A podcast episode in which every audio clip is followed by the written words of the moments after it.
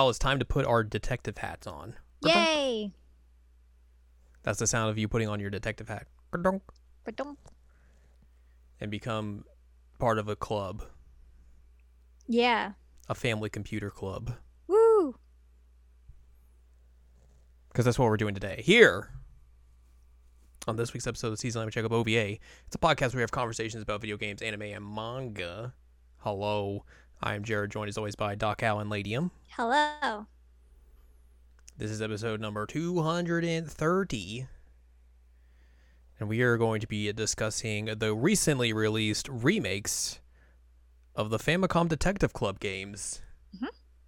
A very strange uh, remake that got put out over here. Like, that's the strange part because uh, these games were not put published outside of Japan until now Until now.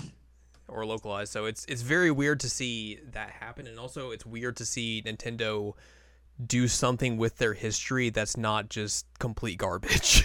Yeah, no kidding. And I mean, like, you have to consider, um, like, the first game of this, it's as old as I am. mm-hmm. Came out in 88. So did I. I came out in 88 as well. It's true. Your that was your release date. that was my release date. so it's literally as old as I am. Mm-hmm. And, and you know, it's kind of cool to see Nintendo doing something with some of their old IP that's like not just releasing Mario and Zelda and Metroid and whatever, although this is tangentially related to Metroid. True. It's not just the same games you have played on other various virtual console releases or weird box releases or anything like that. Like these are things that have never been released outside of Japan ever.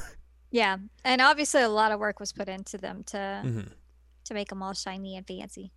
Yes. Uh, these these new remakes were developed by Mages.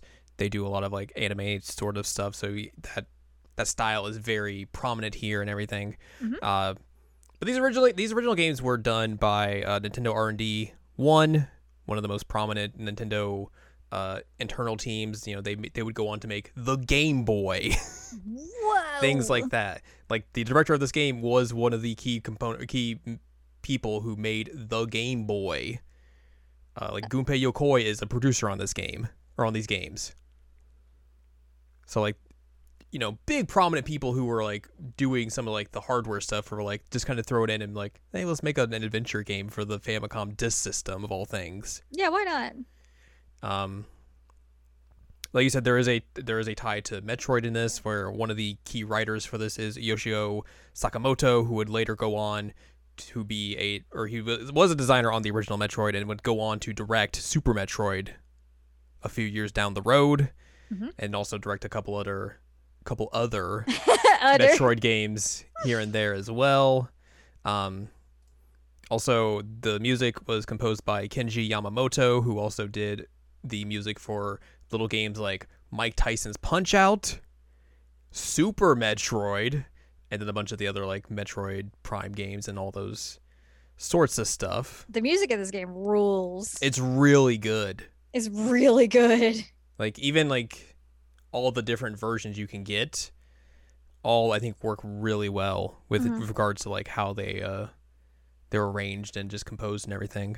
Yeah, I agree. Except for Loki couldn't listen to the Famicom versions of them because he's it was just- he's a- making him upset. He's a butthole, so he he's very picky about his music. Well, it was weird because I was playing it and his ears were just like backwards. And he's like, "What is that?" So I had to I had to turn that off. It's true. He was okay with the Super Famicom version though. Yeah, less. There's more bits and bops in that in that because he's like he likes the 16 bits rather than the 8 bits. Yeah, I think it was just like some of the screechy sounds he was not Yeah, it's- into. That's fair. Uh, so these games originally came out on the Famicom Disk System. Exclusive to that, they did not come out. They did not get re-released as Famicom games themselves or anything like that. Uh, the first game, The Missing Heir, Part One or Volume One of it, came out on April 27th, 1988 in Japan, and then the second volume came out on June 14th, 1988. I'm older than this then. It's true. It's I, it's real interesting that like they split these up into like two parts. Like you would have to play one and then wait Yeah. for the next part to come out. Like, oh, what's gonna happen? Which is interesting. Like Episodic. it is episodic. Like I think this is kind of like almost a basis for what they would later on or later do with the Satellaview stuff. Mm-hmm. by making that kind of like appointment viewing and an episodic and in a nature. Um, and these games you can know you can do that with because you know they're adventure games. They're not just like gameplay, gameplay, gameplay prominent. hmm So you can get away with doing things like this. Uh, the second game, The Girl Who Stands Behind, came out on May 23rd, 1989 for Volume 1, and then June 30th, 1989 for Volume 2. There would be a Super Famicom remake of The Girl Who Stands Behind that came out on April 1st, 1998. And then before that as well, there was a Satellaview third game, a sequel to both of these games that came out at some point that I'm trying to find because it says it somewhere on this Wikipedia page, and now I don't remember. There it is. Uh, that came out in 1997. It was broadcast in three chapters. The first chapter came out between February 9th and the 15th. The second from February 16th to the 22nd, and then the third from February 23rd to March 1st. Uh, which that game is a little bit different because it stars Ayumi instead of the the player protagonist that you play in the first two games. oh, you mean C2 McDoot? Yeah, C2 McDoot. Uh, but the cool thing about that game or the Satellaview game is that it had voice acting for Ayumi, hmm um, which the lady they got for that role back in 1997, they recast her for these remakes, which is a really cool thing. That's super cool. Mhm. So those are the three main games. Of course, the Satellaview game is never going to get a remake or anything like that, unfortunately. Um, and it's just hard to find in general if you want to try and play that because there's no fan translation of it or anything, which makes sense because a lot of Satellaview stuff is just really weird and innocuous. hmm So it's not surprising that you can't really find that or anything. Um, there was also a GBA port of, I believe, both games that came out on August 10th, 2004. Whoa. And then I believe also both games came out to the Virtual Console on various platforms. Uh, the Missing Heir came out on the Wii Virtual Console, the Wii U eShop, and the 3DS eShop. The disc system version of The Girl Who Stands Behind came out on the Wii and 3DS, uh, but not the Wii U. And the Super Famicom remake came out on the Wii 3DS and Wii U. And we've also learned that um, there's a Smash tie-in to twice, and did not expect that. Yes, so Ayumi appears in Smash Bros. Melee as a, as a trophy. She's also in uh, Smash Bros. Ultimate as a spirit, but apparently when making Melee, Sakurai was at one point thinking of putting Ayumi in as a playable character. Which would have been so cool. I wonder how like how much of that decision was weighted because like Smash Brothers was becoming more of like a global thing. Um, what I was reading on the wiki was um, that that was exactly the problem is that there wasn't enough of a Western like Because everyone would just be like, was. "Who is this character?" I mean, they let Roy in. Uh, You know, you're not wrong. I guess I mean Fire Emblem has more of like a more people would know about Fire Emblem over here than they would about the Famicom Detective games. I mean, at that point, barely. But still, like I think that would have been fun because like you could just like educate people about what these games were, and then maybe like you could have done the work then to put them out. Yeah, maybe we would have gotten them earlier. Yeah. Man, can you imagine No. her just fighting Link? I, I can't imagine it because I know Nintendo and I know they would be like, no, this we're not doing this. Yeah, We we can't don't do like this. cool things. We don't like fun. no fun allowed. We're putting out an adventure game in 2001. What? Get out of here. What's the internet? uh, so yeah, those are all the original releases of this game, and then uh, they did the remakes of them. These were originally announced in September of 2019.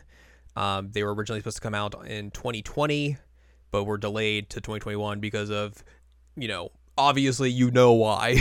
Yeah, you you know the reason. And then the last Nintendo Direct, they announced that these were getting English localizations, and everyone was like, "Huh? what do you mean?" And we pre-ordered it yes. because you got ten dollars off. Mm-hmm. And then also like these have voice acting, which is a new inclusion. and Everything there's updated visuals and everything. There is a new arranged soundtrack, but you can play or use the original soundtracks in either version of the game. So Missing Heir has the Famicom Disk System soundtrack. Uh, Girl Who Stands Behind has the Famicom Disk System and Super Famicom versions of the soundtrack, along with the arranged stuff. Mhm. Um, The only thing I wish these games had was I wish there was a way you could switch visuals on the fly. I know that would be a very big undertaking because this is just a big remake. hmm Um, but I think it would be cool to be able to like play these games as they were originally seen, like just to see like the Famicom Disk System visuals and then the Super Famicom visuals for the girl who stands behind and everything. But like I get that like that's that would be a lot more work than just you know redoing everything. Right.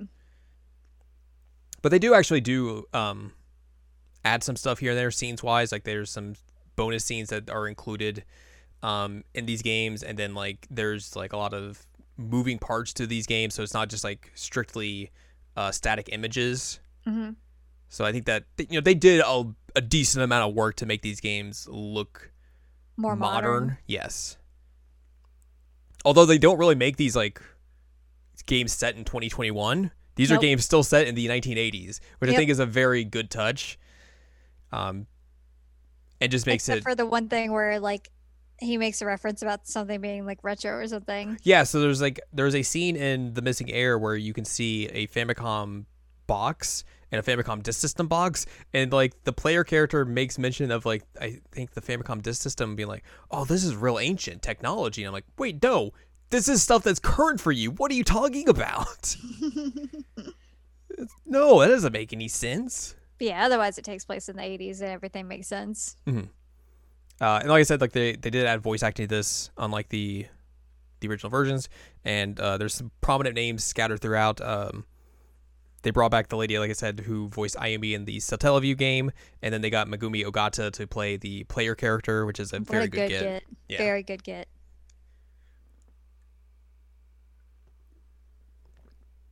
So yeah, Is there anybody else that was important or that we might know? uh, not off the I top of even- my head. I didn't even look. There probably is. I just haven't like looked deep into like see. I mean, Ogata's the big one that you're like, whoa, yeah. that's a good get. Yeah. That's true. Uh, so yeah, let's talk about these here games. We played these remakes. They're not long games, but also they were Famicom Disk System games, so they're not going to be long in general. Right. um, I think you know you could probably get through these depending on how you play in like about seven, eight hours, I would say that, yeah. give or take. Um, I know a lot of people will tell you these are visual novels. These are not visual novels. This is an adventure adventure game. Yeah, it's an adventure game. Um, Um, Also, we were idiots and didn't talk to each other before we started them and started the opposite yep. game of each other. We're like, ah, whoops. Yeah. Uh, there's, there's also one more note I want to make mention of. Um, uh, basically, what or how these games were inspired by an older Japanese Yes. adventure game, and also by horror films. Yes. Um, so basically, this is an adventure game. You know, by the late '80s, adventure games were way more prominent, especially in Japanese culture and Japanese video games. There was a lot more PC adventure games by that point and everything. Um, but of course, one of the the key prominent uh, Japanese adventure games that a lot of like these games look back to is a game called the Portopia Serial Murder Case, which is a game that came out in 1983 for the PC 6001 um, and was designed by Yuji Horii, who obviously more people will know him by as the creator of Dragon Quest. Yep. So he made all, of all those games, but essentially he made this game because he was like flipping through a PC magazine, saw computer games from the United States, and was like, "Oh, this is interesting. We should make one of these for the Japanese market." And that's where this game came to be. Um, and this game is very influential in a lot of ways. Obviously, it influenced the Famicom uh, Detective Club games, but also it influenced a lot of people in Japanese video game development. Like Hideo Kojima says, this is like one of the best games he's ever played. Uh, Eiji Aonuma was like, this is one of the first games I ever played. So like, this is a very prominent game in terms of like influ- influencing uh, not only just Japanese game development, but also just like a genre in and of itself. Mm-hmm. So a lot of like these Japanese adventure games probably wouldn't have come to be or would not have come to be as soon if it wasn't for this game in particular. And then also, uh, the writer of these games, uh, Yoshio Sakamoto, basically talked about how he didn't really look at a lot of like detective movies or anything Yep. or detective books and like as the primary source material for like what inspired him it was a lot of italian horror films by this uh, director named dario argento Mhm. Like that was like all of his like he's like this is how I this is what I looked to when I was making these games.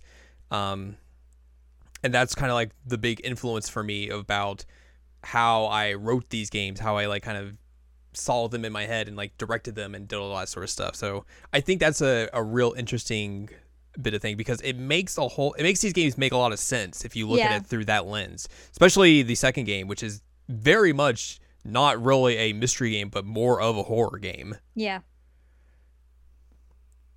So yeah, cool things. Except for Kojima, he's not cool. Get him out of here. Uh, so yeah, let's talk about these games. Like you said, we inadvertently played the wrong game first. I didn't remember which one came first, so I just looked at like advertising and I saw the red game and I was like, okay, well I'm gonna play the red game first. The red game. so that's what I did. So I played The Girl Who Stands Behind first, which is the sequel prequel. Mhm. It is a sequel to The Missing Heir because it comes it comes after that chronologically in time of release, but it is a prequel to the game because it comes before it in the timeline of the story. Yes.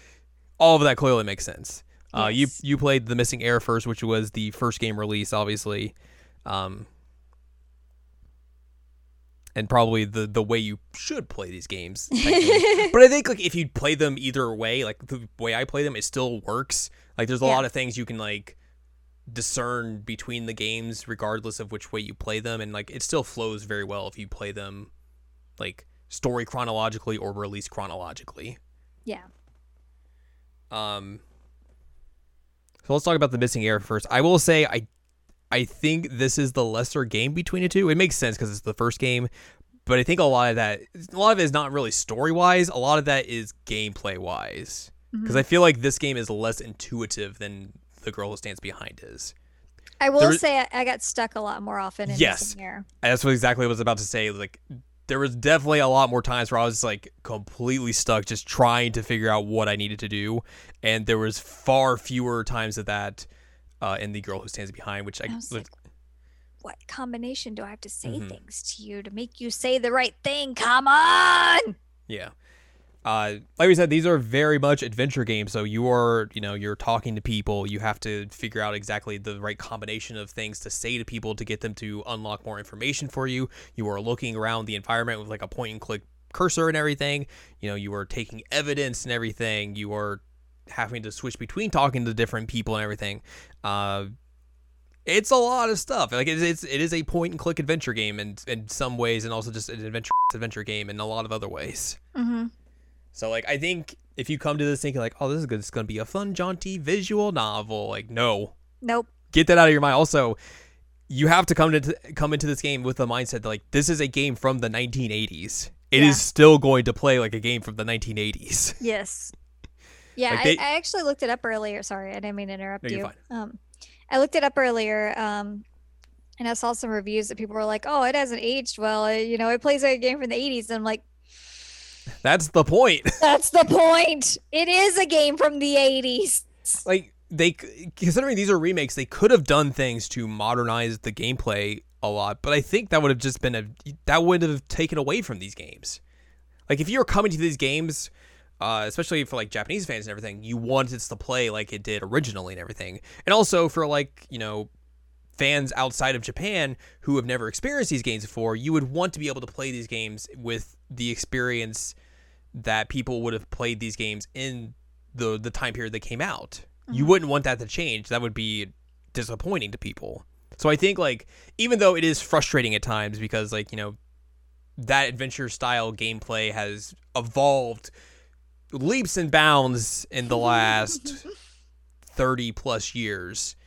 Um I am more- to be exact. I am more thankful that these play like this because it, these are games of their time, and obviously there's not a lot of games like that anymore. And also, like, it's cool to be able to play these games as they were intended to be played. Mm-hmm.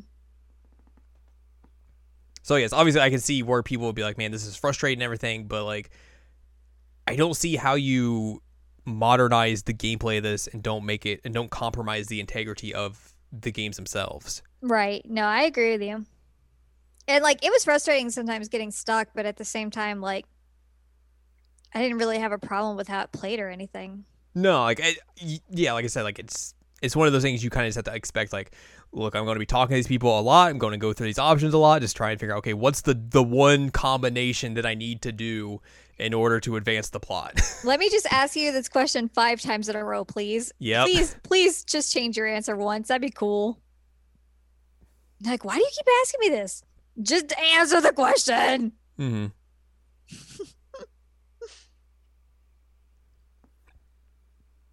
uh, so yeah, a lot of this is going to be plot relevant because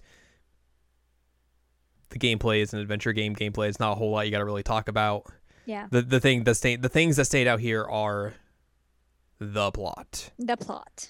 So let's we will we'll dive into that. Spoiler warning. There's going to be some spoilers, but uh, yeah. Let's talk about the missing heir, which has only a paragraph of of story on the Wikipedia page. Yeah. Well, we can we can put it together. It's true. Um. So yeah, you basically you start this game and you wake up on the ground. You're like, oh god, There's a man hovering over you. there's a man over me. I don't know who I am. Yeah, you have amnesia. Amnesia. Which is not good. You eventually uh, run into a girl named Ayumi Tachibana who's like, "Hey, you work with me. We're detectives." And you're like, "Huh? what?" Uh, you have been sent to this village uh, called Myojin Village. You are investigating the death of Kiku Ayashiro, and that is why you're out there and everything. And a whole lot of just wild things happen in this. A lot happens. Yes. Yeah, the the butler has has asked you um cuz it says they said that Kiku died of heart failure. Mhm. And the butler's like, "I don't buy that. I I would really prefer you to investigate this a little bit more." And everybody's like, "Butler, why?" Cuz there is also unsurprisingly a huge inheritance issue here and who who is the uh the heir Mm-hmm. ba ba bum Hence the missing heir. da da da which has a dual meaning actually because um there there's technically two missing heirs here Yes. there's like layers of air Layers of air. i said air not air No, I know you said the air. It's just, it's just funny. Layers of air. um we we join our uh, amazing detective c2 mcdoot Or if you're me, you just put your name. I was like, oh, let's go with this. I love being called Sir McDoot. Sir McDoot. I lost my mind every time he's like, Sir McDoot. I'm like, that's me. Anyway, so let's solve a mystery. Um, rewrite history. DuckTales. Woohoo. Woo. Uh, so yeah, there's there's this whole legend with um Kiku that like basically Like if whole you family. well yeah the f- family that like if you wrong them like they'll come back out of the grave and haunt you basically um and the whole town village just believes this They're very gullible. Yes. And most of them are old. Mhm. um and so with her dying um you know everybody's talking about the the spooky thing that's gonna happen. It's gonna she's she's gonna come back because there were mysterious circumstances. Um and so you have her her um family come in. So you have is it her nephews yes her nephews I think you're right. I'm also just trying to look up for names because there's a lot of names in this that I don't remember. Yeah, um, it's either Kinji or Kanji. I don't remember which one it is. That's the does this oldest not have plot? Get out of here. Um, of here. get out. He's the oldest, and then I think the second one's name was like. Why do I want to call him Jin? I don't think that's right. It was a J name. It was a J, and then the third one was um, an A name. She's a lady. Azusa. Azusa, yeah. Yeah. Um and you find out that she died the same night as the will was read, decided she needed to write up a will, and So that's one of the reasons why the butler's like so suspicious. I mean that's valid. Um, but yeah, she she's like, all right, we have we have the will now. Um, Okay, so Kanji was the director of the Ayashiro Corporation. He's the eldest son. oh, he is the son. I thought he was a nephew. He's apparently the eldest son of the family. According to this, I don't know. This could be wrong. Yeah, I don't trust that because the whole thing with like her her actual children is a, a important plot point. Uh, Azusa is the younger sister of Kanji and the older sister of Jiro. Jiro. She married into the Kasuga family, but returned once the death of Kiku happened. And then Jiro is an executive of the Ayashiro Corporation. He's the younger brother of Kanji and Azusa. hmm I couldn't remember if it was Kenji or Kanji, but okay, Kanji and Jiro Azusa. Mhm. Cool. I won't remember that. Um, but yeah, so you have these three that are like squabbling and causing issues because um, when the will was actually read, it said that um, her daughter Yes. was supposed to get half um, and that she would need the symbol of the successor. She was going to get half of the half of the the inheritance. Also, she was going to become the new president of the corporation. Correct. But yeah, she needs the symbol of the the inheritance and everything. And then the rest of the inheritance is split up among the other kids. Yes. Um, the thing with that is that she's missing. No one knows where she's been. She's been gone from the village for like 15 years Yeah. or something like that. It's She's- 17 or 18, actually. Same difference. Carry the two. Um, because essentially Yeah. she she was like you know the lone daughter and everything. She fell in love with this guy, and they basically left and just went off to another place and didn't really tell anyone about it. And everyone's just like, huh, huh. So like she's missing, and they need to find her for this to complete the inheritance and all of this sort of stuff to for everyone to get paid out and everything.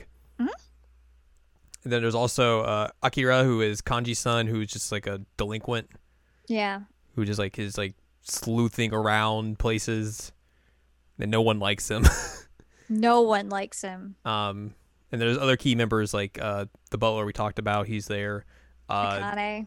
Akane, the maid who works there, she was like the first to discover the body and everything.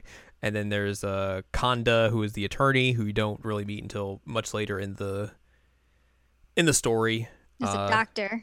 Kumada, who is the doctor, he was the one who did like the autopsy for Kiku and everything, and is like, yeah, that was a heart failure. I don't look. I I did the work. I don't know what you want me to tell you he also has a crush on uh on the daughter who's on missing. Yuri. Yeah, Yuri, yeah. Big and then crush. there's and then there's some other folks that we'll we'll just piece them in as time time goes. So yeah, there's a lot of moving parts here. Mm-hmm. Um But yeah, so trying to solve this this potential murder of Kiku and um as we're going along and solving things, oh no, the body count keeps going up. Yep. um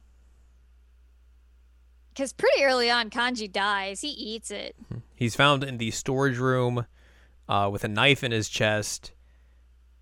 And also there's been there's antiques that have been stolen from the storage room and everything. and his eyes are open and he's facing forward so like he he obviously knew the person who did Mhm. this so everybody's like well his son's missing and there's antiques missing and he kind of sucks so it's probably his son his son Mhm. probably did it we should probably find him So with Kanji out of the way, Jiro becomes the new director hmm and seems very nonplussed about his brother dying. Yeah, which is shady. And um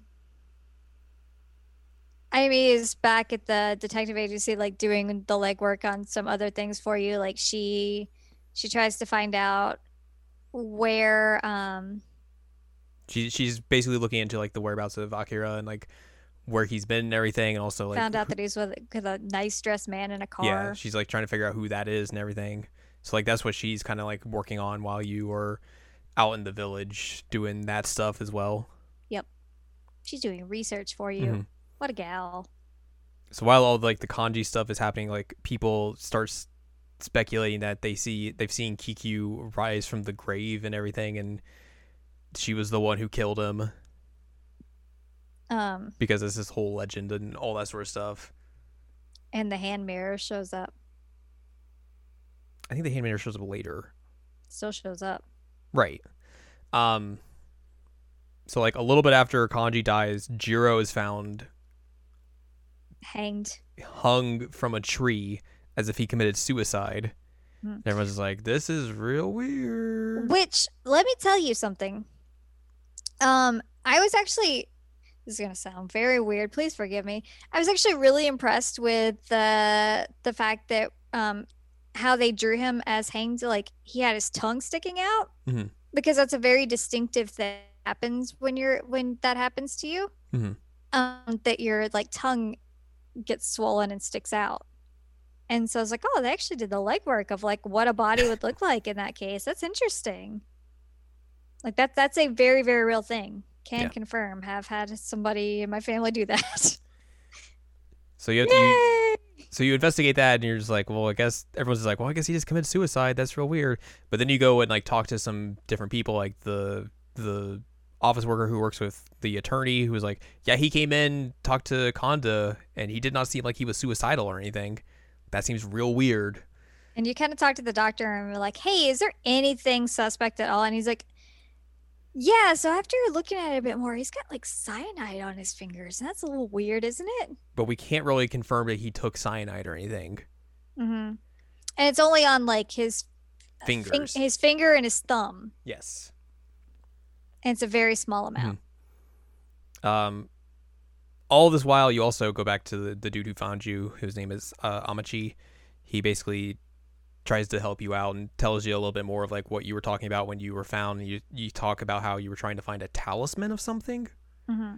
but you never really find out what. So you, eventually, you kind of like you'll go back to that cliff where you were found, where you'd been thrown off or something, and you run into some other people like this old dude named uh, Heikichi, who's just a weird old dude Yeah, You also run- perv. you run into this lady whose name is Yukiko Fujimiya. She Mhm. says she's waiting for someone important to come to the cliffs and everything, and this was the years that he, this person was going to come back and everything.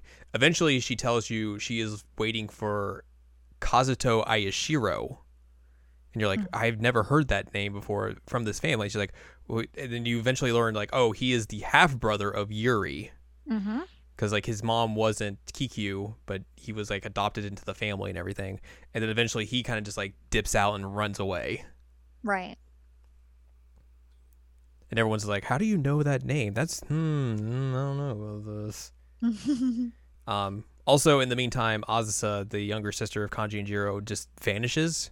Yep. She basically like leaves the mansion and goes off somewhere, um, kind of coming in and out, but like not enough for like people can like stop her to figure out what she's doing. yeah, the butler's like, I'm suspicious of what's going on, but Mm-hmm. like I can't stop her. Yeah. Eventually, a, a few days later after that, you find her body where she has just been dumped into the ocean off the cliff. Off the cliff. Where you found like you find a button in the grass and also a shoe. Mm-hmm. Like this is weird. So like they've, you and the doctor are like at the cliff, like waiting for Yukiko, and then like you run off to do something and you come back and the doctor's like looking over the edge and he's like, "Hey, we need to call someone. There's a body down there." And Yeah. it's like, oh crap. That body turns out to be Asuka or Azusa. She had been strangled to death because there's clear bruising around her throat and everything. Also, Mhm. there's like human flesh skin under her fingernails. So like she called someone who was attacking her. yes. But that's all you know. Um, eventually you learn that like or you, you and the doctor go off and try and like figure out like find a connection between this. You learn about uh, cyanide gas and how that can be used to like kill someone, but it also be like a silent killer, Mm-hmm. or in terms of like just a silent murderer, I should say, where like it's undetectable in autopsies. So like they kind of like come to this conclusion like maybe this is a thing. It's like a they they kind of come up with the theory of like tobacco Mm-hmm. murders. And they basically have to like go redo like autopsies and everything to like figure that out. They go to dig up uh, Kiku's body because they want to like re-examine it, hmm and the the dude at the the uh the temple where she's buried is kind of just like, oh, I don't know about this, I don't know about this, I don't know about this, and you're like, you, we got to do this if we want to figure out to stop these murders. And he's like, okay, I guess. You go to dig up the body, and in the the grave is like a bucket hmm with Akira in the in the bucket dead. Yep. It has been dead for like a few days now, Yeah, they and said you're just like, what? decomposition was pretty advanced. What is happening? Yeah, when that happened, I was like, "Whoa!" so that's bad. That is very bad. Um, but I think you're able to like also do examinations on the others who had died, and eventually you like get back. They basically had cyanide poisoning. Did they ever tell you where Kiku's body ended up? Because I don't remember. Yes, Ocean. they, the yeah, he- uh, the the the person who did it all tells you that they threw her body in the ocean. Correct. Okay, ocean. That's what Mhm. I thought. Ocean is apparently a good place to get rid of bodies, unless you're Azusa, in which case your body doesn't get go away. Yeah, you get you get hung on driftwood, driftwood, and you get brought back to shore. Yay! Um, at some point as well, you basically have to find try and find Yuri, and uh, one of her like childhood friends comes by and is like, "Here's a picture of her. Here's a postcard that has her address on it that I got ages ago. Um, go to this village and see if you can find her or anything." So you go to this other village. You run into one guy who's like, "I can't help you. I gotta go. I'm busy." so you run into like this old lady who's like, uh, "I don't know. I haven't heard this before. I'm old. I don't remember things." She does say that she's lovely though? Yes. Then you have to like you you have to go back like a day later, and then you eventually learn like oh there was a fire like because you can't find the house. And you're like where's Mhm. this house at? And you learn like oh there was a fire, it burnt down. Um. Yuri had a kid. She had to save the kid, but like she took she got a lot of injuries because of the the fire and everything, and that basically is what kind of killed her. Where she's actually dead. She's been dead for a long time A long time. and no one knew about that. Um, but she had a kid and everything, and the kid was taken to like an orphanage, and that's kind of like the end of that. So you go to try and find uh, the person who was taking care of this kid, but you find like the daughter, and the daughter's like real kind of like doesn't knows things but won't tell you, but also like you feel like you recognize her, Yeah, you're like you're very familiar to me. and she's like, oh, I don't know about that. uh." Um. Eventually, one thing leads to another, and the protagonist realizes that like, or gets a lot of his like memories back, and a lot of those memories also entail the fact that hey, you got a burn mark on your arm. Well, um, Amy points it out because you're changing your shirt Yes. in front of her, which is wild that he's just like, I'm gonna just take off my shirt in front of you. She's like, Whoa, dude, whoa, not in front of me. Um, and then he goes to put on his because he it's mentioned relatively early on, like, oh, your shirt's too big, and he's like, oh, it must not be mine. You find out that Amachi gave you the shirt. yes. um and he took yours to be dry cleaned Mhm. so when you get yours back she like goes to sew the button on and then tells you to put it back on But also like the dry cleaner tells you like it was seawater there's a lot of seawater in this, and you're like that doesn't make any sense. I was found in the grass. yeah um but yeah so when you go to change in front of your your gal she's like oh hey you got a pretty weird burn on your arm that's has it always been there It's not recent. uh he's like oh huh how about that all right i go oh god i have a burn on my arm Memories. memories Um. So eventually, you basically come. You figure out you are the you're the kid. You You're kid. Yuri's kid. You go back to the the village where the or the orphanage lady was. She basically just tells you everything Tells About- you about your dad about how like Yuri and the and the dude she married were like everyone loved loved them and everything. Uh, the dad tried to stop some like hooligans from beating up with someone and accidentally stabbed a guy. The guy he stabbed was like connected from a to like well-to-do family Yeah, so like he basically gets thrown in the jail and everything and dies in prison. And then the house burning down was connected to that as well. So basically, it's all bad things just happening to them. and um they were apparently trying to protect him as like a kid from like being the son of a con- a convict. A, co- a, a murderer. Yeah, and he's like, you know what? I'm proud of my dad. I don't. I don't even care. So basically, the name you input at the very beginning is a fake name. Well, they said you gave you your name. But he also like they also say like they gave you a different name so like people wouldn't know who you are. They did. I thought they said that she gave you your name. I'm pretty sure they said like they gave you a different name so like they would not connect you to that family. Like that was one of the aspects of it. Huh. Maybe I'm wrong, but, But because like at the at at the cliff at the end, he's like, "Oh yeah, I am this person. I am the son of so and so and so and so." Like he, right. He, but I mean that's the name he knows. Right. I, I'm pretty sure that I'm pretty sure that that was the name that she gave. I'm pretty sure they said that was a fake name at some point. Hmm. One of us is right, one of us is wrong, or both of us are wrong, both of us are right. Who knows? Either way, I like to think that our dad's name was McDoot. And that we just have the name of McDoot, who was the accidental murderer and was actually a legitimately good guy. And my mother named me C2. So now I'm C2 McDoot, the detective, who's 17. And apparently doesn't know that, like, you should probably not change in front well, of he, his brains have been scrambled. Mm, little scrambled eggs, yeah. Anyway, you're the heir. Yep.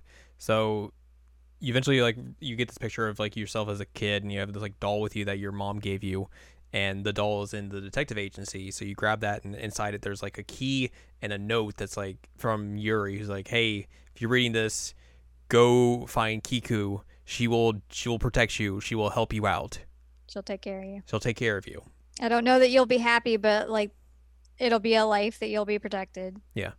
So you eventually also figure out like, oh, I know where this keys to. It's there's a there was a door in the storage room that like no one had to like a no one knew how to un- open or Mhm. unlock. So you open that that uh that lock and everything and go inside and like there's this maze you have to use like the hand mirror and like this piece of paper you find as well that's like tells you how to open it and everything. And once you finally get into like the depths of this little room and everything, there is where the the, symbol, of suc- successor. succession is For the record, um, it took me forever to realize I should just run into the walls. that Like, I I- figured I, ran into the wall accidentally, like a different Oh. wall, and I was like, "Ow!" So I was like, "Wait a minute, I bet that's how I have to do this because there's no like option to like push them or anything." So I just like bonked into the wall two times. I was like, "Oh, I sound, felt like something moved." And it's like, "All right, I, I, guess that's what I'm just doing." had to like look at it and like kept trying to look and examine and all that. I'm like, why won't anything happen? And I ran into it and it's like, oh, that's okay. Never mind. Pro tip: always run into walls. I always run into walls. I mean, I do in real life. That's true. Um, so yeah, we we get the symbol of the successor. Yay! And then the the real culprit shows up The and villain. it is uh, Konda, the attorney, who basically have basically have like figured out is probably the culprit at this point because uh, at one point he was a lawyer for a case that was about like uh, insurance fraud, essentially, where like a lady killed her husband via cyanide poisoning, Mhm. and he was the attorney present for that one. So like, and he's also been looking over a previous case, and you find out oh that was the case that he was looking over. You also find out that his family was one that was completely ruined by uh by the Ayashiro yeah. Also, the the twist is he is the guy who helps you out at the very beginning as well. Yep. He just assumed a fake name so you wouldn't realize it. Um, he did he did get you out of the ocean though. Yeah, because he didn't want you to die. Because uh, Akira basically lures you out to the cliff, bonks you on the head, and sends you off to die. And he pulls you out because he's like, we can't have this guy dead yet. Because, well, he, he pulls you out of the ocean because he wants you to. He's trying to find the symbol.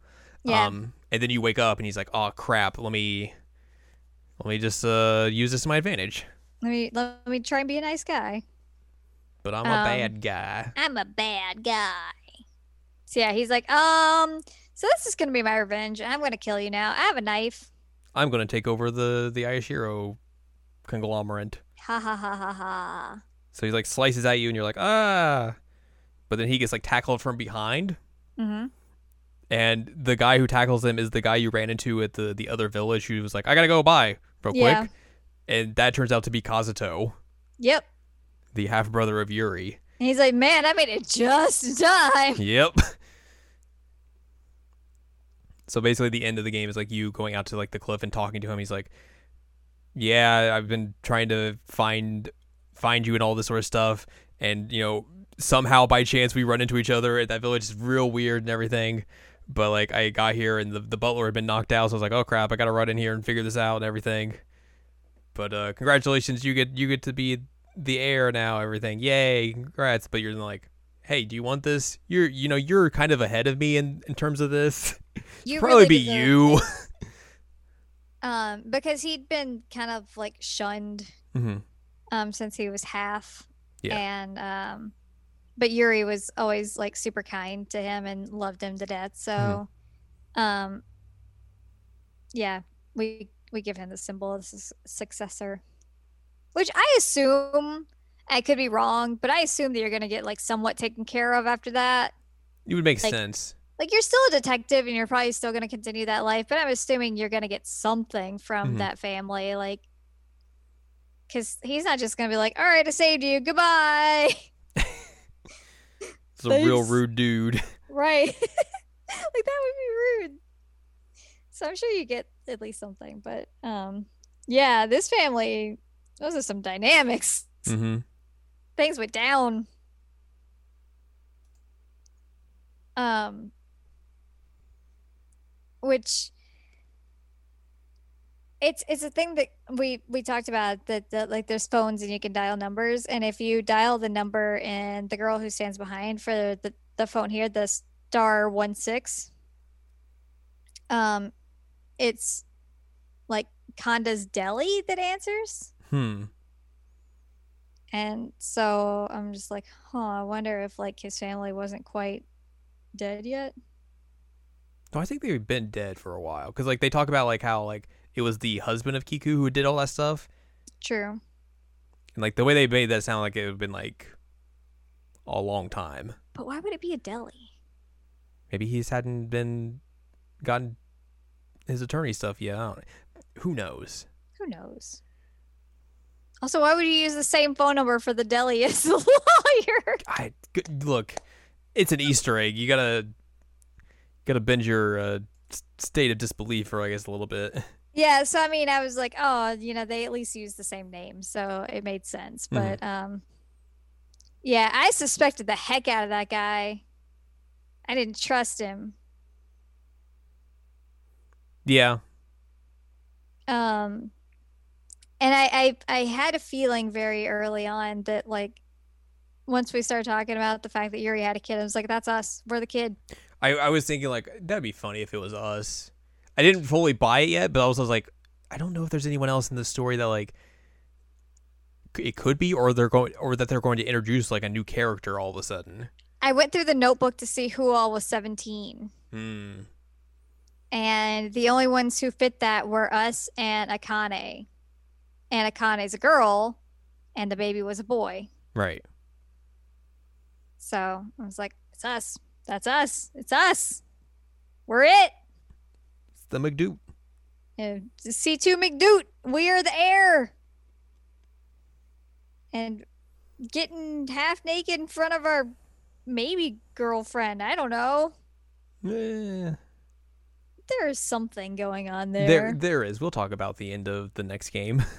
Yeah. Well, I, I didn't get my affection up. I have seen the her. the full affection ending. What? Yeah. You didn't tell me? Well, I gotta I gotta keep some some surprises for you.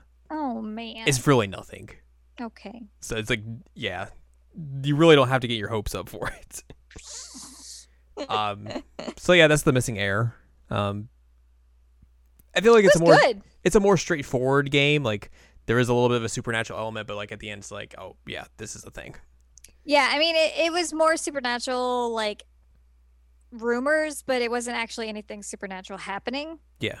It was just the fact that the legend existed was messing with villager brains and Mhm. making them see things that they weren't actually seeing because you know, if you were seeing Kanda dragging a body you're like, oh, it's her, it's her, it's Kiku, and it's like, no, it's it's actually just the lawyer murdering somebody, but like, you tried your best, and I think that like Kondo was able to take advantage of that that legend and use it to his advantage to to like move bodies and that kind of thing. Right. But definitely not as supernatural as um a girl who stands behind. Yes. Which, like I said, I think this game, like, you could I, you could easily classify this game as a horror game, Yeah. just because of like how atmospheric it is at times and just how unsettling it is at times, and a lot of that is just like the way of how they set up uh, just shots and everything, and also just the the inclusion of the soundtrack and all that sort of stuff. Like, it is there is a lot of just like weird and creepy stuff in this in this game particularly. Yes. but it's real cool. so yeah, this is the uh, sequel prequel Mhm.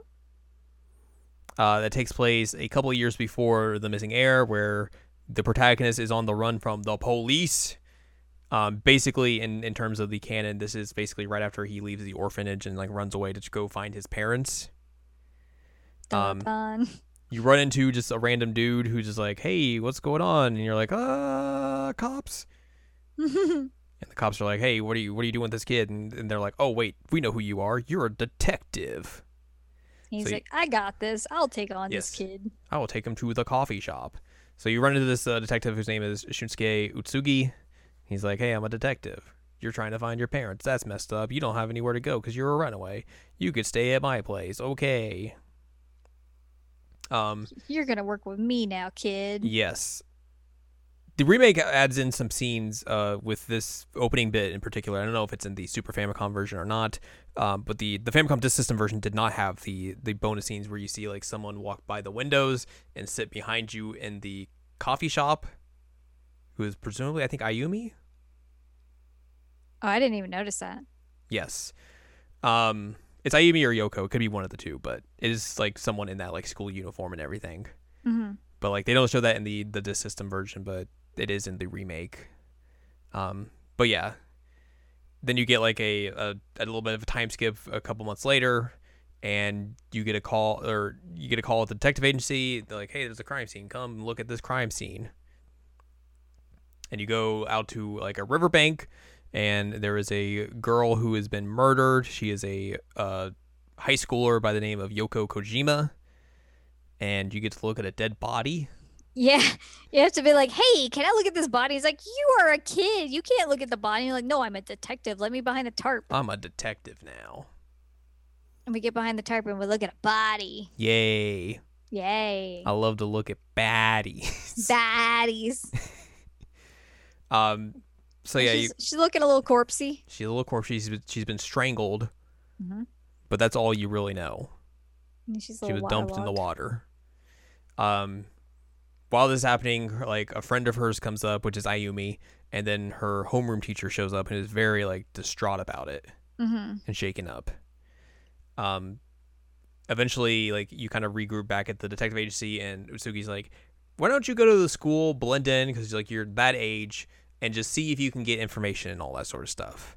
Mhm. So you basically start going to the school a lot and kind of like ingratiating yourself with a lot of like you know teachers and students and everything, just to figure out okay what's going on here. You know, does anyone know anything? What's the scoops and all that sort of stuff.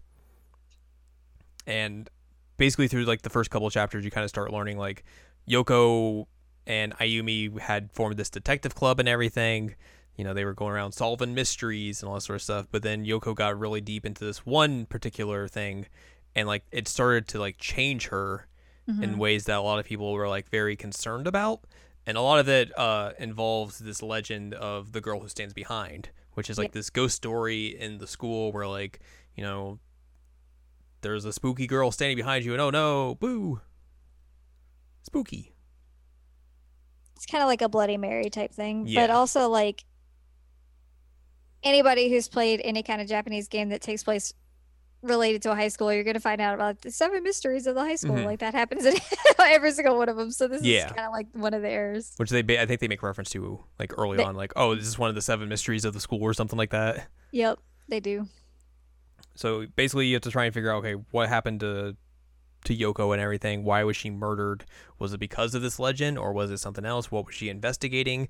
Where And did then- this legend even come from? right. So you also start inve- having to learn about this other case, which was the murder of Genjiro Kaneda, um, and how that was connected to this high school girl 15 years ago going missing, called, or named uh, Shinobu Asakawa, and she is also kind of the root behind the girl who stands behind Legend, because it basically started that rumor began right after her disappearance Yep.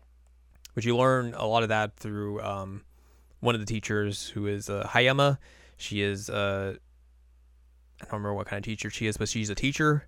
Um, and she And basically went to the school. she went she was an alumni of the school and everything, and she tells you that like it was basically her who kind of started this rumor because on the night of the Kaneda murder, she went back to the school because she had to go get some homework or something. She'd forgotten something.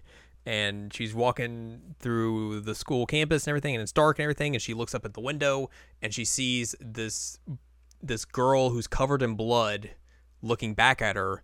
She looks away and then she looks back up and it's gone. And then she's like, "I'm getting the heck out of here."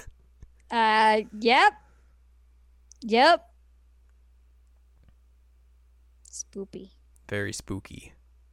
Um, you also learn about like there's the old school building has like this wall patched over, and like that was supposedly done the night of the murder and everything.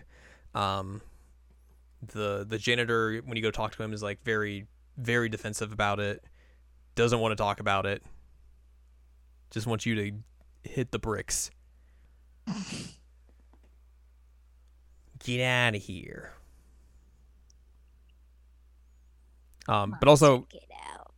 we learn about like with the Conda case, like this guy was just kind of like just a shady dude. He was like conning people right and left. So like, there's quite a few people who like had grudges against this dude, but then he eventually dies. One of the main people who was like a suspect in the case was committed suicide afterwards, Mm-hmm. and then also also the whole thing with Shinobu happens. So like, there's all these like inter interconnected parts that are you know that don't really have a good conclusion because the whole the case as, as itself has not been solved 15 years later.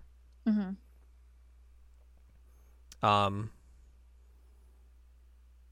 later on, uh, you talk to Hayama again. She's like, "Yeah, I passed by the the old school building on the night of the murder, and when I saw the spooky ghost girl, the wall at the time was not complete." So you're like, "That's weird. I've heard that it was supposed to be complete that night." Oh, and while this conversation's happening, Mhm. I got spooked. Yeah, while like you're having this conversation, you see the janitor Tazuki like peeking around the corner, just like very distraught and just like looking at you very creepily. And I was like, oh, that's I was like, that's very unsettling. It was very unsettling. it's very I got good. there, it was just like, I, I, I think I was on a call with you, wasn't I?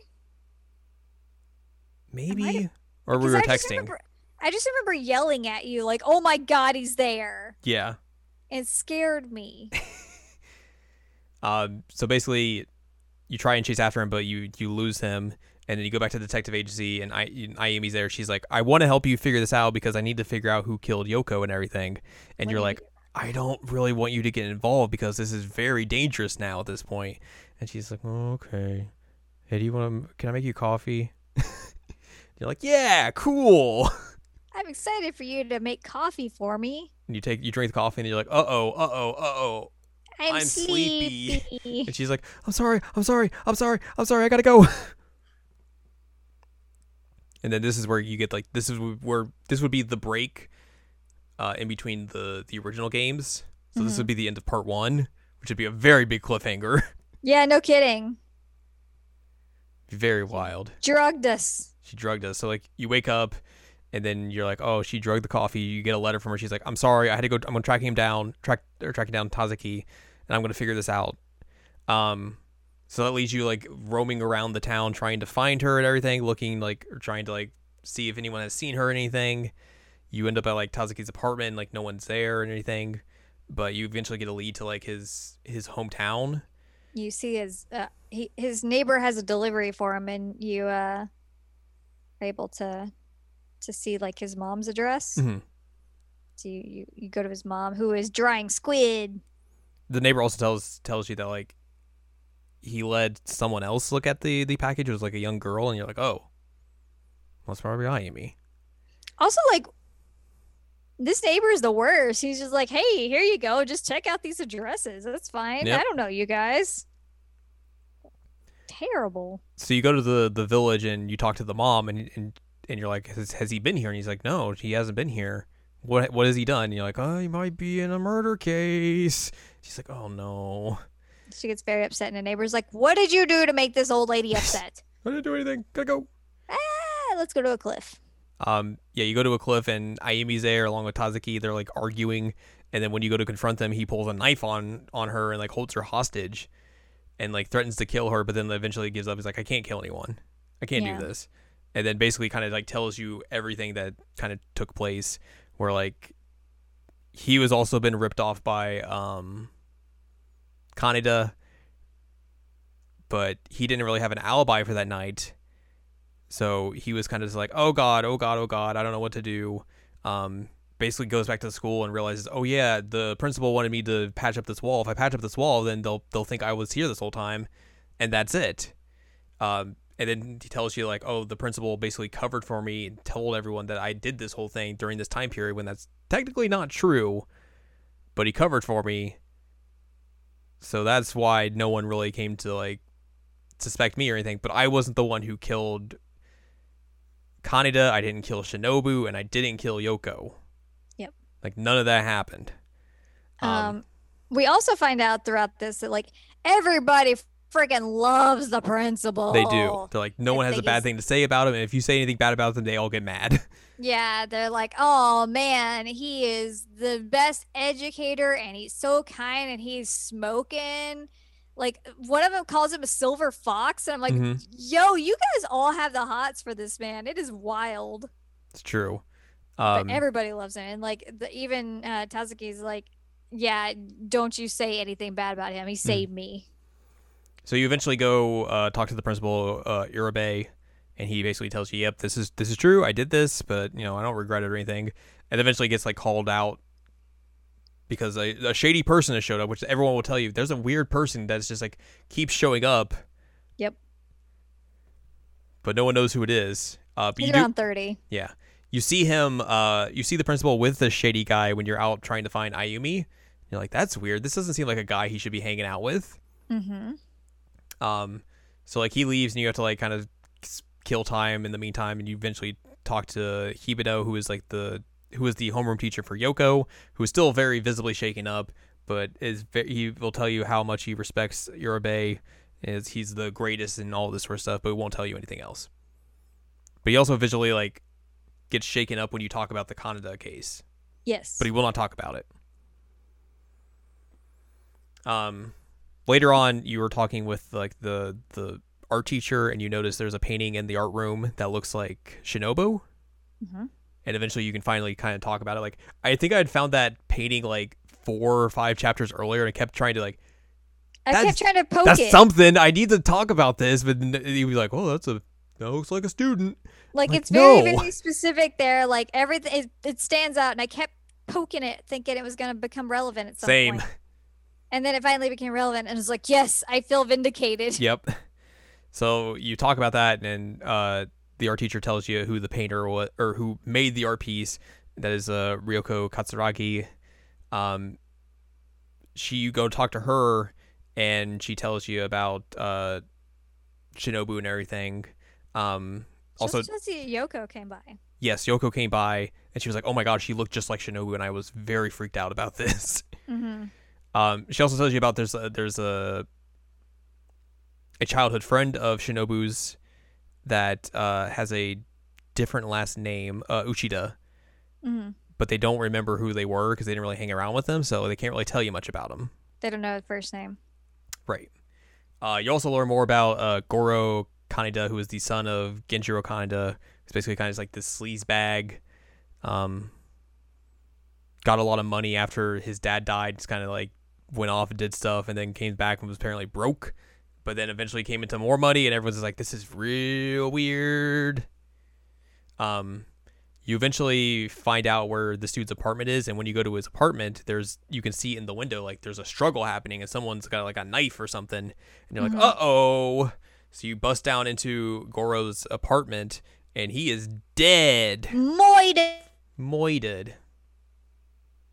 Your only clue is he's dead and has a pen. hmm There's a pen with the initials TU. Um. They uh, so your your first thoughts is like maybe it's the Uchida kid because we don't know the first name yet. Or maybe we Mhm. do at this point. I don't remember. But also it has the same initials as Urabe because his first name is Tadashi. Well, um, we were thinking the Uchida, um, like the guy who committed suicide. His name started with a T, so it's T U. hmm And then yeah, the the Urabe has T U as well. Right. So anyway, moving on. So you're like, what? What is going on? Like who? So you you definitely saw someone there, but you did not see who like ran off. But someone was in there who had murdered this guy. So you're just like, ah, crap, cruddy crud crap. Um. You eventually find uh, Ryoko introduced you to another friend of uh, Shinobu's, who is uh, Sayaka Ishibashi, and she's like tells you a little bit more about like the the childhood stuff and everything and they bring out this yearbook. Yes, the yearbook. and they're like here's the class photo and everything. And like you find someone in there that looks very familiar and they're like oh yeah that was the Uchida kid. It's like wait a minute and you're like wait just wait a minute. You look at the the boy I saw him and I was like, you. this I mean I, I was looking for him specifically Yeah. um you look at the boy and it's very clearly Hibino He's he's a teacher. hmm So you go and confront him, and you're like, uh, you know, Urabe did a lot for me after what happened and everything. He was, you know, he he did a- he you know he helped me get out of the situation and everything. Let me become a teacher and everything. He hates the Kanedas. Doesn't have an alibi for the murder, but basically is like gets real mad when you think that the principal is the suspect. Mm-hmm. Yeah, he like flips his lid. He's like, "Rah, rah, rah, rah, rah." Exactly like that. Yes. Yep. Um, and then you get into like the final parts of the game where like the principal has been off and away on a business trip apparently, but like no one knows where. hmm So, like- and also, um, uh, one of the students for Hanaya was injured, and Mm-hmm. she tried to call the place where he's supposed to be, and they're like, "Yeah, he's not here. He's never been here. I don't know what you're talking about." mm-hmm.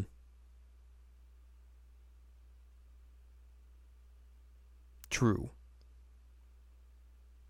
Um.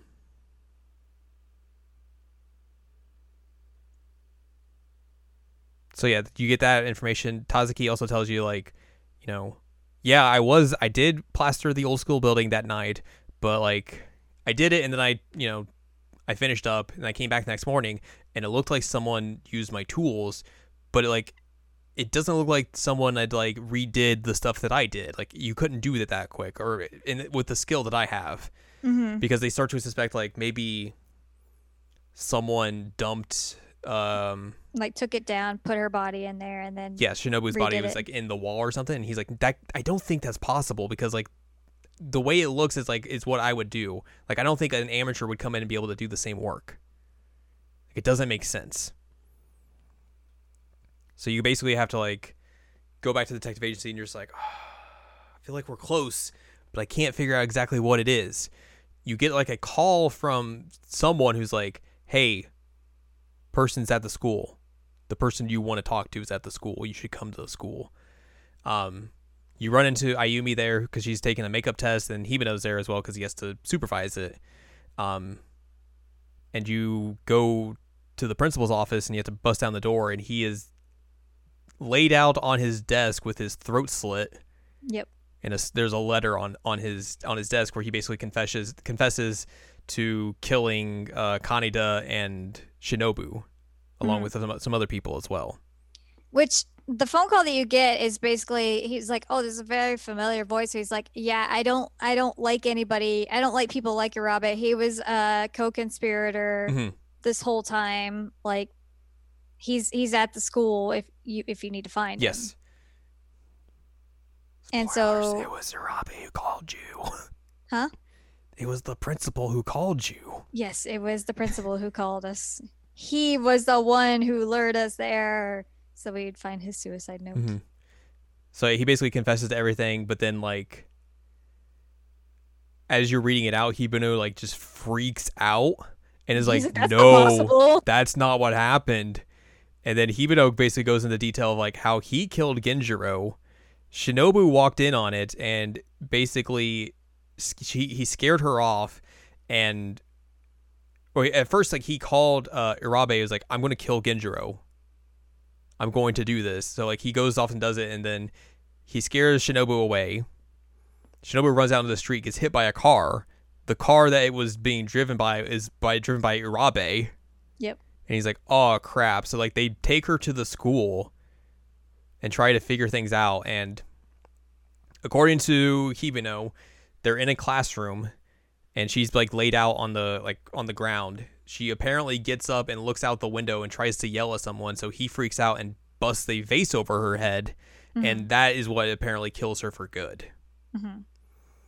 And then Which is what the the teacher saw. yes, Hayama saw. Mhm. they they basically have to hide the body somewhere and then they make a pact of like him and Urabe make a pact like we're not going to do this anymore or we're not going to talk about this ever again.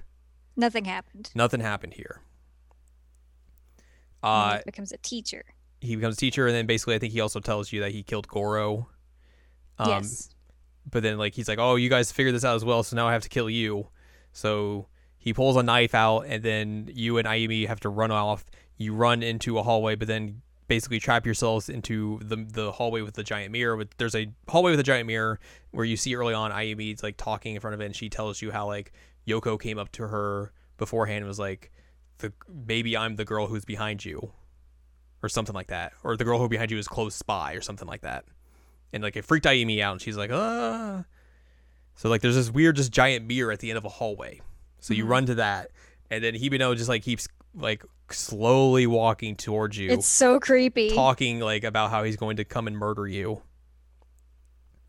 And then basically he gets up to you, lunges to stab at you. You get out of the way. He stabs the mirror, but then he turns around, like pulls the like the knife out or something. But right before he's about to like come attack you again, the the mirror shatters, Mhm. and behind him you see a spirit of Shinobu that Mhm. dissipates into her skeleton that falls onto him. Yep. And he he just freaks out. Yep. And then uh, Utsugi and a, a police detective show up right as this hap- is happen is happening. Ayumi faints and everyone's just like, "What the heck just happened?" The skeleton's just like, hey. also, uh, when Hibino is walking to you, he tells you how he's the one who killed Yoko as well because she figured out that he was the one who killed Shinobu. So she he just like strangles her to death and so talking about like how like he left her body in the school Mhm. and was like, I don't know how she got to the riverbank, but it was the principal who took the body and dumped it. Principal. Mhm. Um, so basically after that, you get like some, you talk with Utsugi about stuff, everything that happened. Info Uh, dump. Ayumi joins the detective agency as an assistant. Uh, you talk about uh, the the pen, which read TU because Hibino was actually Urabe's son. Yep. Just real wild. He didn't want to be a single dad, so he gave his son to like this couple that he knew. Mhm. Um. And and the TU was supposed to like represent that he was still his son. And they're also talking about like how like oh the ghost thing doesn't make sense because he got she got bonked on the head right and they're like yeah we did they did an autopsy on that body and there was no skull fracture or anything Which I still don't agree with, because there's definitely one in the art. so who knows what's up with that And there was one in the Super Nintendo art too. I think isn't there like just skulls just have like a marks like that on top of their head I don't think so. I don't know I don't look I mean, I, I can't say that I've ever seen a skull, but it's true. um but there's definitely a very very specific line and like there's a part of the skull in this version that is like missing part of the like skin that would have been there because she's got some skin that's got hair hanging on. Um, but she's missing a part of that, and there's definitely a line, a very distinct line in that part. So I am not buying that that that didn't happen. I mean, I'm again, not- like- I'm not buying that. This is a ghost story first and foremost, so Yeah. not everything in horror stories are going to line up one to one in terms of basis of reality. Yeah, I I just thought it was kind of lame. that They're like, oh, you know, that didn't actually happen because like I mean, I to, for me, I didn't really notice the the marking on the head, so like I just didn't. It didn't click for me. I was like, oh, that's cool, spookiness. Well, and it also like throws off the whole thing with the teacher um, that saw her stand up and like, like, ooh, it was just her ghost. Um, Al, I think we have uh, we might have some differing knowledge here. I think skulls just have a mark on the top of their head. what? I'm Did looking at look various pictures of skulls, and there are just cracks on the head, on the cr- on the top of the crown of the head. Why would you just have a crack in your head? I don't know. Skulls are weird. I don't think skulls just come pre-cracked. That's what these all show. There's like a there is a definite mark on the top of the head. Mm, I mean, that feels like it would really be a bad defect of a human being to have a crack in. your Yeah, have you met human with. beings? We all have bad defects. so I think I think that was I think what they were saying is like there isn't like any like fracture points or anything like that. Like there would be like a, an indention or anything of like, you know, here's where he bonked her on the head with the vase. right. She just has normal skull markings. And is a spooky ghost. Mm, I don't know. I'm buying it. I don't buy it, and Go it- look it- at a skull. Well, no, I'm just saying like that entire part of it just kind of came off as like lame to me. That they're I- like, oh, was well, that didn't it. happen, and then like the Again, the- it's a ghost story. Like they're not going to just like wrap it up like, oh, everything's fine. Like they have to keep this mystique of like, you know, maybe there's something to this ghost story. You never know. I didn't like it. Ripley's believe it or not. I didn't like it. Well, the ghost isn't gonna like you when it comes after you. Look, the girl who stands behind you, right behind you. Who are you, the art teacher? Yes. Um. So yeah, you get all that, and then you get a post-credit scene of like two years later where you get a call from the Myojin village, and the protagonist is like it goes off to, to the village and leaves Ayumi behind, and then it's like to be continued in the missing heir. Mm-hmm. And then after that, you also get a personality assessment. it's just real weird. I don't understand how that works. I don't either. And then also it tells you how like your affinity with uh Ayumi is. Which I I, I have my um, personality assessment that I, I put up here, and like I said, I think one of them is very much not right at all. Um, but it says that I seem like a kind and considerate person. I'm pretty smart, aren't I? seem like a very focused person. And then here, you're usually pretty relaxed and are able to make good decisions when it matters. I was like, Um, "Eh, I'm not pretty relaxed. No, no, no, no. Mine was you're somewhat composed, but you also seem to have a kind side. you're a little erratic, aren't you? you can be a little you can be a bit of a troublemaker at times. I don't know. Were you just a hellion when you? I don't know, I guess. Apparently so. Oh man! And then there's also affection meter that Right. I didn't do well with. Supposedly the the fan translation of the the Super Famicom version is bugged, so you can never complete it. What? Um, supposedly in that version, I guess I don't know if it's just the way they have the translator or whatnot. You have to enter a debug menu and do some stuff in there in order to get the full affection meter. Oh my god! Like I don't know if it's the same with this version or not, or what you have to do. Um, but like the end scene when you max it out is just like Ayumi being like, "Oh, I'm really happy we we met and everything, and we got to do this and all this. Like it's real cool. We get to work together now. Also, you remember that that photo you got? You can keep it. Aw, That's it. aw. Yeah. I honestly, when I when I got 11 hearts out of 20, and I also got this like personality thing, I was like, you know. This makes the most sense. Like I'm awful with people. I'm terrible with like apparently any kind of romance stuff. Um but I can solve a mystery. Woo! Woo. Woo! but yeah, holy crap. Skeleton just fell out on him. That's such a cool way to end it. It is incredible. Like it's it's even more wild to think that like this is a Nintendo game. A Nintendo game. And it has like just this huge f***ed up ending. Yeah. like I can just imagine like Nintendo Nintendo of Japan putting this out and then Nintendo of America taking one look at this and be like, No. "No. Absolutely not." so like it, It- makes sense like why these never came out. Obviously, Yeah. and then like the the Super Famicom re-release didn't come out until 98, which is 2 years into the N64 cycle and I don't think anyone was putting out in or Super Nintendo games by that point, Yeah. at least over here. So, It was just such a rad ending. Like it's so cool cuz like you don't expect you don't see it coming. no. Like No. even with like the way like it shows the spirit and everything, I was like, oh, that's neat. They're gonna show them like here is this like skeleton with like hair still attached to it and everything. You're just like, what the f-? And like the sailor suit's still on. Just Yeah. like in tatters and bloody. It's like holy and like we went back and watched like the original the versions, versions. and like it still works in each individual version. Like the It the, really does. the Famicom disc version is, is really interesting because of how they have to use the soundtrack to like make it so it sounds like he's walking to you, but like make it still very creepy and unsettling. That was very well done. Like the the skeleton reveal isn't like as graphic or anything just because like it makes sense because it's a you're famicom disc system game the super famicom version is like more in line with what the remake shows Mhm. where it is just goes for the graphicness Yep, there is a skeleton that's putting her hand on, like, hey, I'm gonna you're put my like chin on your shoulder. what is happening Like that is intense, mm-hmm. man. I Like still can't get over the fact that they're letting this child look at corpses all the time all the time. um it makes sense that like this game in particular was one of the first like nintendo like 15 and up uh titles in japan Yeah, because of just like you're looking at it like, man, holy crap. Like I had to go look at the ratings for these games and be like, did these get rated like mature games or not? Like they're they're teen games.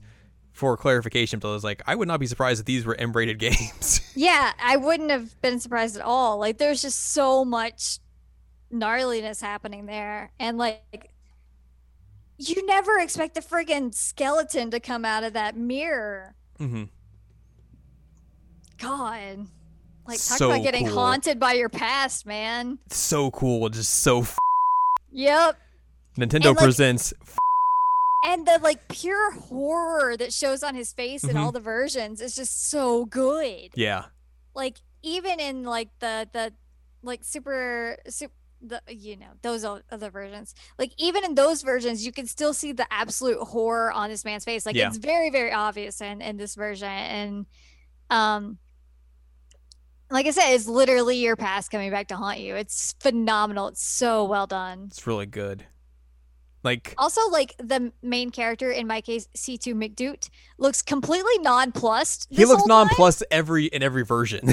And I'm like, bro, there, you almost got murdered for one. Two, you just saw the principal have his throat slit. Like he, he committed suicide to try and like get his son out of trouble. Um, also, there's a skeleton hanging out on that guy's shoulder now. Like, how are you so nonplussed? I've seen some dead bodies at this point. It's all right. yeah, maybe this is why this kid can look at dead bodies and I can't. Man. Man. It I was a hell of an ending. I remember your text exchange with me when you got to that part, and I was like, "Yep, that's the part." Yep, yep. And like Yep. even like I texted you like, like I finished the game. Oh my god, that was f- Yeah, yeah. it's really good. I think mine was just so like all caps yelling at Yeah. you. Yeah, yeah, yeah. Like I would have been fine without the the stuff after it, but I thought that that part was like so Yeah. well done. I really, really liked this game. I liked it a lot. Yeah. Like, it helped that this was the first one I played, but just like, man, I was just like, just from everything from just like atmosphere to setting to just making music. like the music. Um, which I played a lot of this with like the the disc system soundtrack, and it still worked incredibly well. Um, Mm-hmm. to just these unsettlingness and just like the the way it's it's creepy and horrific. Like this game is just astonishing. Yeah. I mean, I really liked both of them quite a Mm-hmm. bit, and I did not expect to like them as much as I did. Yeah, Like going into this, I would not have been like, "Whoa, these are so good!" Like I, I thought I was just gonna play them and they were gonna be fun, and that was it. You know, yeah. It's real cool. crazy. It's real cool. Man, it's I still can't get over the fact that there's a Nintendo game that came out in 1989 where it just ends in such a fed up manner. Yup. This is like if Nintendo put out Sweet Home. We're just like, what is going on? What is happening, Nintendo? Who would let? This is why we didn't let Nintendo R and D one make games that much. 'Cause they're just gonna do fed up like this. Yeah, you could definitely see the horror influence. Mm-hmm. From the people who made, who brought you Donkey Kong. From The people who brought you the Game Boy. From the people who brought you Metroid Here's a skeleton. comes Famicom Detective Club. Man, Definitely a skeleton. so cool. I'm real happy that they put these out. Like they localize these as well. Like that's it's real good. Like, Yeah, like we said I'm at the top of happy this, about it. it's a very non-Nintendo thing. Mm-hmm. Um, I feel like playing these now, I would, I would feel like it'd be really cool if they made like just a new one. Mhm. But I don't know how you do that without like getting all the original people back. Right. And I don't know if that would be possible. And I don't think they're gonna do the Satellaview game Mm-hmm. Just because they never do Satellaview stuff, which is disappointing. But like, yeah, like these are really cool. Highly recommend. I mean, you're Yeah. you probably if you listen through all this already, like you you're already spoiled, but they're super good and you should probably play them anyway. Yeah, they're well worth your time. Um, not only just as like good games to play, but just like as a historical piece of video game history. Which, hey, I Again, that. another non Nintendo thing to do. Yeah, yeah, yeah. Nintendo's not really a big fan of like really deep dives into their history or just really caring about anything yeah, no joke. other than ma- making money from like recycling the games over and over. yeah, yeah, yeah, yeah. Um, but I think that's gonna wrap this episode up. Unless you have anything else you want to talk about with the Detective Club. No, we solved we solved several murders. It's true. Um, before we go though, we have breaking news. Breaking not- news: That's not breaking news by the time you listen to this, but it's breaking news right now as it's happening.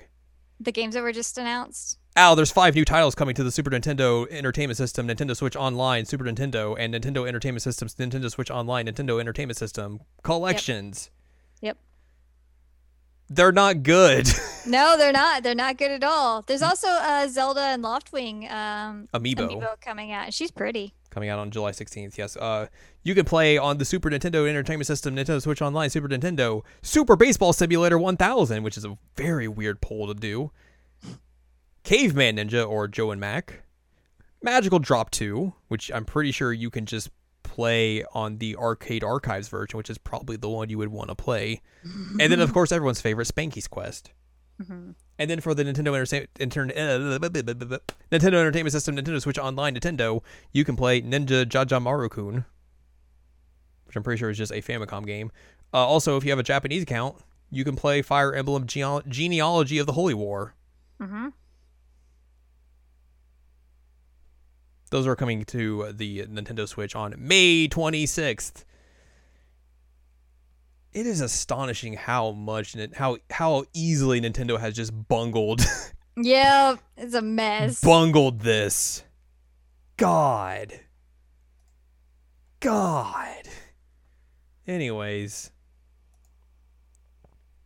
Nintendo sometimes, you know, hits out of the park, and then sometimes Nintendo Nintendo's this. then they do this. Yep.